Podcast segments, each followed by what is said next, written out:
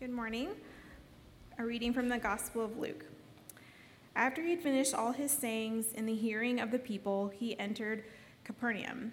Now, a centurion had a servant who was sick at the point of death, who was highly valued by him. When the centurion heard about Jesus, he sent to him elders of the Jews, asking him to come and heal his servant. And when they came to Jesus, they pleaded with him earnestly, saying, He is worthy to have you do this for him, for he loves our nation, and he is the one who built our synagogue. And Jesus went with them. When he was not far from the house, the centurion sent his friends, saying to him, Lord, do not trouble yourself, for I am not worthy to have you come under my roof. Therefore, I did not presume to come to you, but say the word, and let my servant be healed. For I too am a man set under authority, with soldiers under me, and I say to one, Go, and he goes, and to another, Come, and he comes, and to my servant, Do this, and he does it. When Jesus heard these things, he marveled at him, and turning to the crowd that followed him, he said, I tell you, not even in Israel have I found such faith. And when those who had been sent returned to the house, they found the servant well. Altogether, the grass withers and the flower fades, but the word of our God will stand forever. Please uh, remain, remain standing. Um, I'm going to invite Ty up and pray for him. Um, you guys, I was in Montana this week. Uh, Montana's spectacular, by the way. And uh, I asked Ty to come guest preach for us. Um, Ty is a member of our church, his wife Karen. Uh, he teaches Latin because he's a nerd, graduated from Westminster West with his master's in divinity. He's an uh, intern in our church, and we are so uh, blessed to sit under your preaching, Ty. So let me pray for you. Lord, thank you for your word. Thank you for Ty. We recognize, Lord, that our hearts are stubborn and rocky, and we ask that you would uh, make them fleshy and soft, ready to receive you uh, illumine your sacred scriptures by your Spirit, uh, that we wouldn't be only hearers of the word, but doers, and that Jesus would be exalted. For we pray in his name. Amen. All right, buddy, it's all you. Can you guys all hear me okay? Well, uh, good morning, everyone. Happy Sunday. Uh, like Ronnie said, my name is Ty. I'm one of the interns here at Denver Pres. Uh, but I, I, need to do a little bit of truth telling about that title, intern title, before we begin. Uh, because I'm actually starting to self identify as like a super intern now. Uh, not because like I'm better or more advanced than the, any of the other interns or anything like that, um, but because like I never graduated from intern school. Like this is my second round as a church intern. Um, and I only realized this last week when we were celebrating everybody else's graduations. That like I never graduated, you know. Um, so you think I get the hint, but I didn't. I didn't. Um, so if you're new with us today, like I'm sorry, but you just came on Super Intern Sunday. Uh, we're so glad you're here, um, and I do hope that you come back next week when things go back to normal. Uh, normally we'd be going through the Gospel of Mark, but today we're taking a detour from that series to explore the Gospel of Luke. So I don't know if you're into podcasts. I'm probably way too into podcasts. I love podcasts. Uh, but there was a podcast that kind of uh, shook the wider religious world that we lived in last year. And it really, it really shook me too. Um, I actually listened to the whole series twice because I was just so challenged by it. And one of the things I just couldn't stop thinking about was how churches begin to lose their identity as a community of Jesus when they start to build a movement around one person who's just not Jesus. Um, so I'm referring to the rise and fall of Mars Hill. Uh, maybe some of you know about it, maybe you've listened to it. If you haven't, I would absolutely recommend that you listen to the rise and fall of Mars Hill. Uh, it retells the personal experiences of the people who were just like along for the ride as this small city church plant just like exploded from a, from a small, faithful church into a worldwide movement and then collapse like overnight. And uh, some of the pastors' reflections and the parts that they played in this rise and tragic fall, uh, they were really sad on the one hand, but they were also like really insightful and helpful. Uh, they sensed that they were departing from their original vision, and yet they just didn't know how to course correct. And looking back, some of them noticed a change within themselves that may, may have led to this, this growing blindness within themselves that they couldn't, they couldn't really um, know how to course correct. And uh, some of them described it this way they said they went from, from listening to the teachings of Jesus and just being undone by his love and forgiveness and grace to just getting to work building the kingdom of God. Like that's what caused their blindness. And the sad and, and unintentional result was that they ended up building um, a kingdom that looked more like the empires of this world, more so than the kingdom of God. So, the question for us as we explore this, this story in Luke 7 is how do we avoid seeing ourselves as owners who build their way into the kingdom and embrace our identities as guests who receive the kingdom of God as a gift? Okay, and, and we get like a very straightforward, like simple, but not simplistic answer to this, right? Jesus says, Blessed are you who are poor, for yours is the kingdom of God. So, poorness, for whatever reason, is like a passport that we need to enter into the kingdom of God. So, Jesus isn't saying that poverty or homelessness or food insecurity or any other subhuman condition like that is acceptable. Like, he's just, he's just not. What he's saying is that the core trait that separates the citizens of his kingdom from the citizens of other kingdoms is, is poorness. Okay? And because poorness is like an antidote that alleviates our need to possess and to control, and then replaces it with the willingness and openness to receive God's gifts as gifts. So, this is where Luke 7 comes into our story. Because this story is actually meant to shape us into the kind of people who embody this ideal of poorness that Jesus holds up and blesses. So let's listen to the story as an invitation to once again align ourselves with the counterintuitive values of the kingdom of God. So we stop building our own little kingdoms and so that we can embrace the one that Jesus offers to us as a gift. So let's rediscover the kingdom of Jesus by exploring kind of three themes that, that emerge in this text. Uh, first of all, the upside down kingdom. Second, the faith of kingdom owners. And then third, the faith of kingdom guests. So let's start with the, with the upside down kingdom. Um, Jesus just finished describing his upside down kingdom in his Sermon on the Plain speech, which is what the sayings refer to in verse 1. So our story in chapter 7 fits into a larger block of stories that goes all the way from chapter 4 all the way through chapter 8.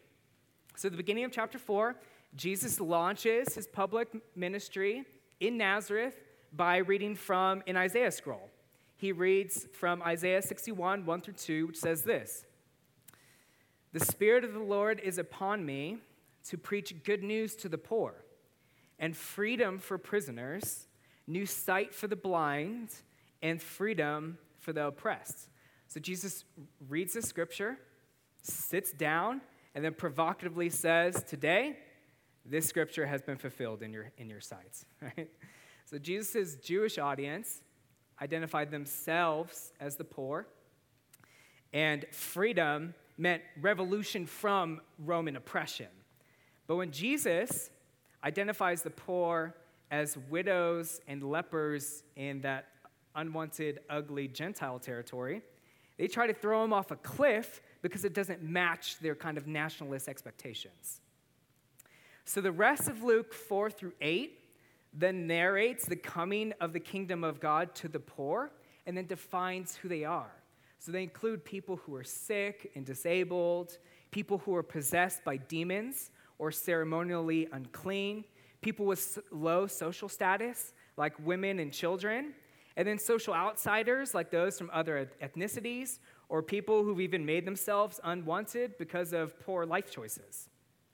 So, thinking about the wide variety of life experiences captured in these stories, uh, one scholar thinks that Jesus' care for undesirables would better capture his life purpose, not just his ministry to the poor, but his care for undesirables. And it's not that they're undesirable to God, right? They're, undes- they're labeled undesirable by the stigmatizing social standards of the first century. So when you understand Jesus' mission in this way, that he came for undesirables, you understand that the centurion also qualifies as one of those poor, undesirable people because he's a non Jew living in Israel, right? A non Jew whose job it is to reinforce Rome's oppressive military presence, to make sure that the Jews pay their taxes and don't start any rebellions. So this guy, like, he has no social capital to bargain with, like, no social capital, right? He's not getting any friend requests from his Jewish neighbors on his Galilean Facebook page. Like, he's just not. He's just not. He's an outsiders of outsiders in his social location.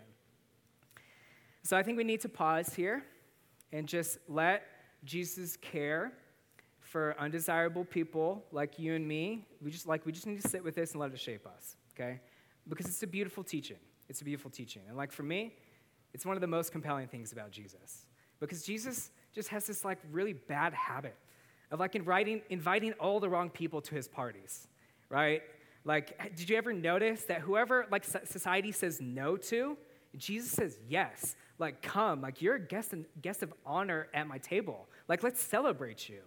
Like, Jesus just can't help but to move toward all of the unwanted and neglected and hurt people of this, of this world. That's just like his default attitude.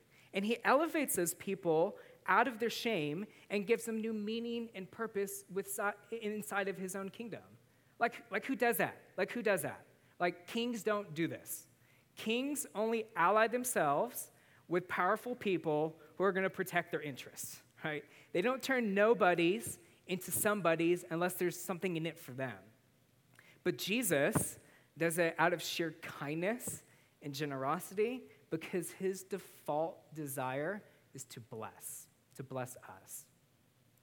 So if you feel unimportant or left out or ignored, if you feel burnt out because you're trying to impress everybody around you all the time, if you feel like you've somehow exhausted God's grace and you should probably just go hide in, away in the corner, like, like hear me when I say this. Hear me, like listen to me, listen to me. Like God loves you, okay? God loves you. God loves you first. Jesus moves towards those kinds of people first because he notices them, right? And he wants you to find your identity and sense of belonging in him because you're enough. You're enough and you don't have to prove yourself, okay? In fact, God is so willing to prove his love to you that every time you run away, he runs after you. Like the father of the prodigal son who anxiously awaits his son's arrival every single day your Heavenly Father is more than willing to welcome you home every time, every time you run away. On the other hand, if you've somehow convinced yourself that God's accept, accepted you because you're strong and impressive and successful, because you can play an important role in building his kingdom, or because you can leverage your power and your resources for his glory, like, uh, just remember Jesus plays by a different set of rules. Okay? He doesn't privilege high achievers. Uh, he doesn't smash that subscribe button now because you're an influencer. He doesn't double tap a divine like button uh, to show his approval of you or retweet your latest accomplishments. Like, and you're not just, you're not hashtag blessed just because you show up to church. Um, God turns all of those sacred, sacred status symbols we create like onto their heads right? God takes sides with the hurt and the wounded people of this world against the winners to shame their power and their pride. Because in the wisdom of God, weakness is better than strength.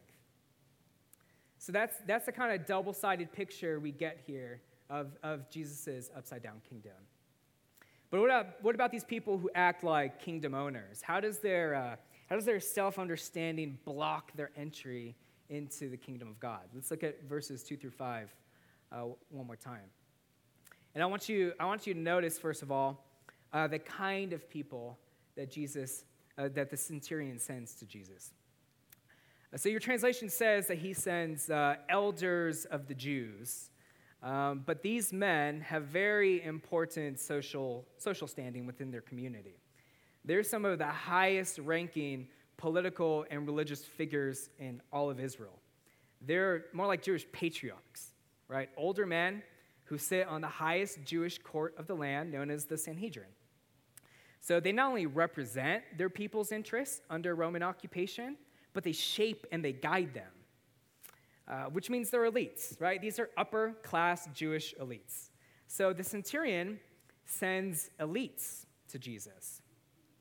Uh, later, the centurion will send friends to Jesus, but a different word is used there. Here, something more informal is impl- implied by the word sends.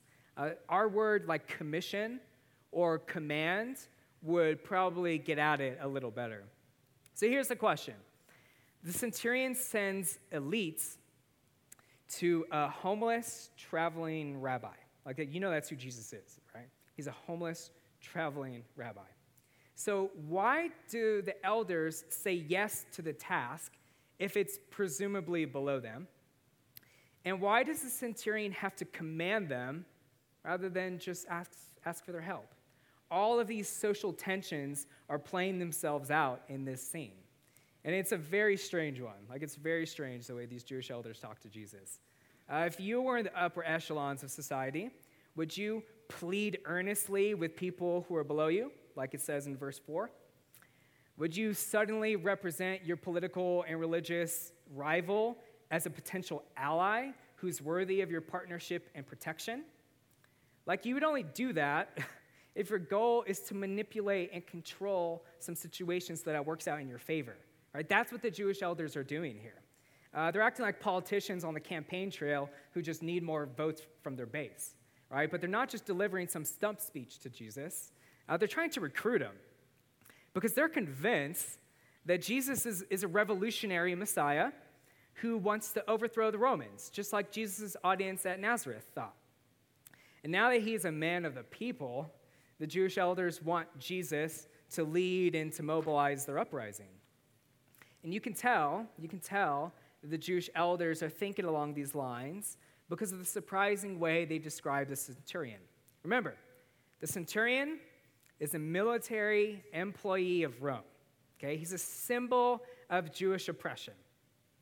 His job is to enforce the gospel of Caesar, right? The Pax Romana.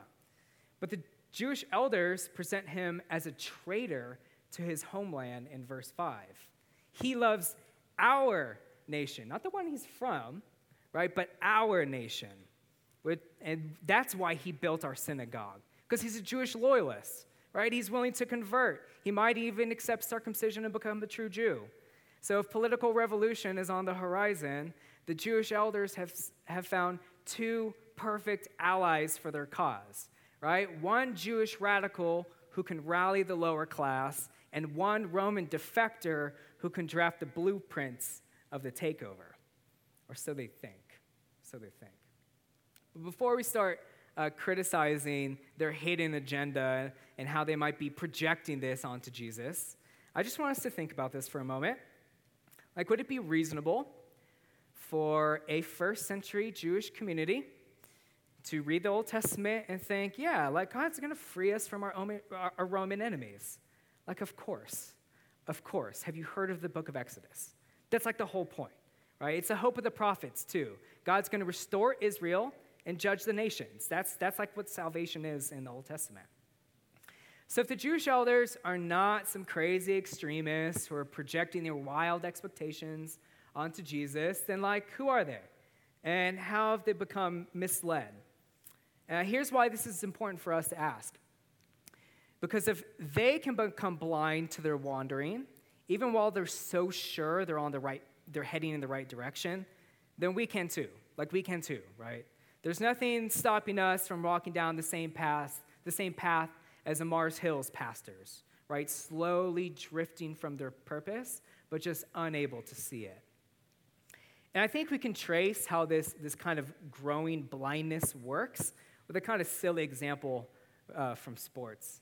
I, by the way, I love sports. Uh, I'm confident my Warriors will win the NBA Finals. And I'm not sorry if I offended some of you by saying that. Uh, my baby girl will wear a keep calm and carry on onesie next month when she finally arrives. And you Celtics fans will be reminded of your disappointing loss when she, when she wears it. so we get how there's like a, like a healthy and gracious comparative spirit, like I just showed. Uh, but we also know that there's a toxic one, right? There's a toxic one. And we begin, begin to slip from healthy to toxic when we become overly loyal to our team. I think that partially explains what's happened to the Jewish elders. They've been blinded by a kind of excessive loyalty to their tribe. They've somehow turned the God of Israel into Israel's God, right? Which has then allowed them to create an enemy out of the Gentiles in God's name. So they, and they've somehow narrowed God's incredibly inclusive promise to Abraham that in you, all of the families of the world will be blessed. And they've drawn a line in the sand, like closer and closer around themselves, until they're the only ones left on Team God. And we're guilty of it too. Americans are famous for it. Right? We have a fancy new word for this. We call it polarization. But polarization is just a result of tribalism. And we know that social media only has the potential to make things worse. Like this problem isn't going away for us, right? Like the tech gurus have told us that their algorithms are designed to lock us into the media echo chambers of our own choosing, which means as our vision of the world gets smaller by the, by the blinders we've decided to put up, like we're to start to form even more tribes. So here's the thing like, even though we live in this uh, in this world of blinding tribalism, like I do think there's hope for us, right? Because Jesus stepped into his hyper tribalistic world and flipped it just upside down by offering good news to the poor. So there's a way for us to stop acting like hostile owners of the kingdom of God and become, to, and become more open to sharing it uh, with whoever God wants to share it with, right? And the key is the kingdom guest mindset that we see modeled in the centurion. So let's look at verses uh, 6 through 10 one more time. Here's the first thing I want you to notice about the centurion. Uh, notice that he sends friends to Jesus. So Luke uses this word friend more than any other, uh, any other author in the New Testament, like by far. I think he does so because he's a Gentile. And for him, friendship is like the key image for understanding the, the, the kingdom of God as an outsider. So let me just give you, let me just give you one example of this. Jesus was criticized for being a friend of tax collectors and sinners in Luke 7:34. So his, his religious peers think that Jesus crosses like way too many boundaries, right? You're not supposed to walk across the Jew and Gentile divide, Jesus, like they're unclean. You're, not, you're definitely not supposed to cross the godly sinner divide because just being in their presence can damage your reputation. You got to maintain your social distance, Jesus. Wear your mask. You don't have the poor person vax yet. But, like, don't you see? Jesus does the exact opposite of what's expected of him. Like, he doesn't care about the social stigmas that are attached to you because he's your friend, right? Friendship in the kingdom of God is border crossing and bridge building.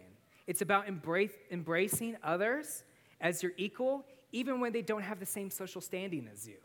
It's about finding meaning and purpose and belonging with people who value you for you and not for what you can do for them. It's about honoring people who are just as flawed as you are because both of you have been accepted and claimed by the loving hospitality of Jesus.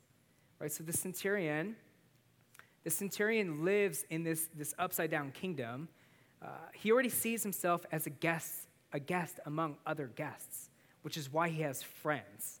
Uh, but it's also why he highly values his servant, like it says in verse 2, which is strange because this servant is either a prisoner of war or from the, the, the underclass of society.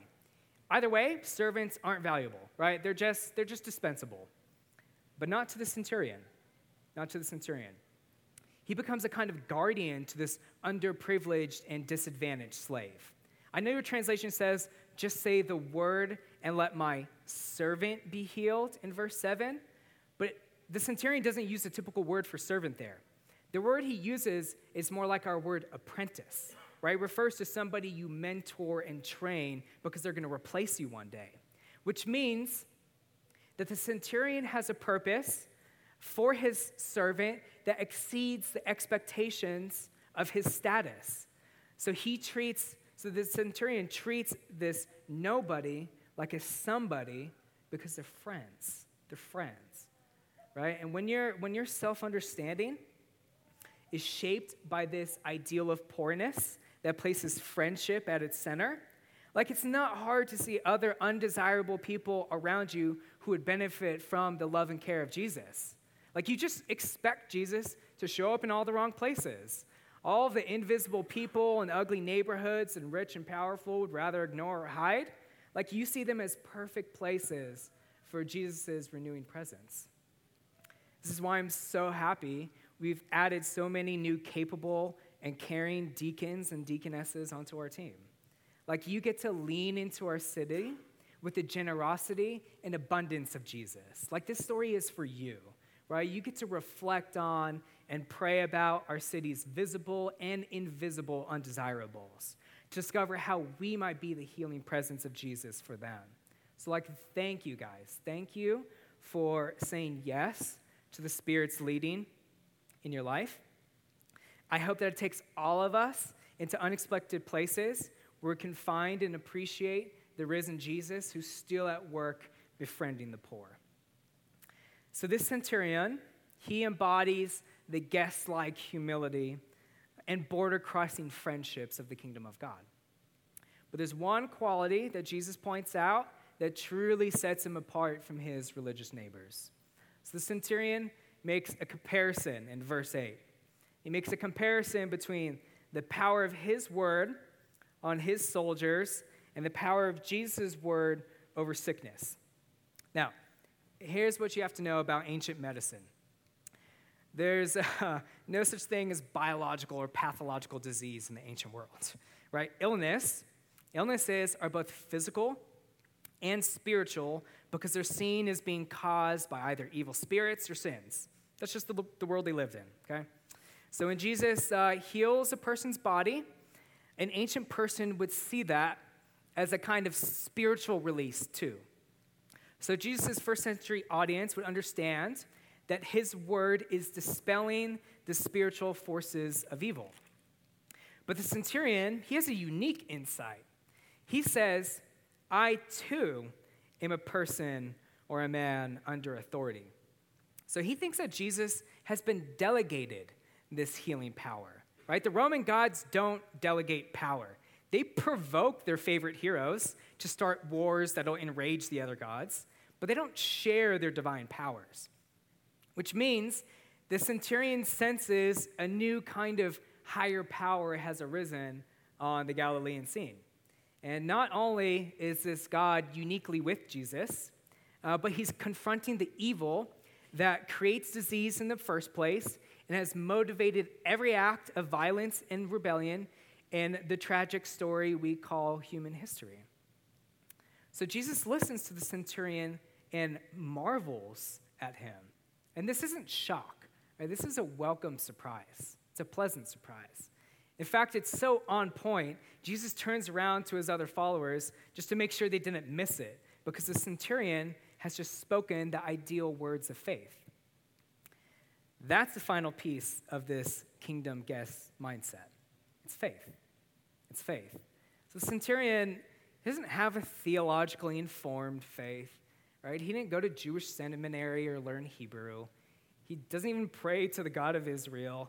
And he certainly doesn't know the origin story of God's family through his promise to Abraham and liberation from slavery out of Egypt.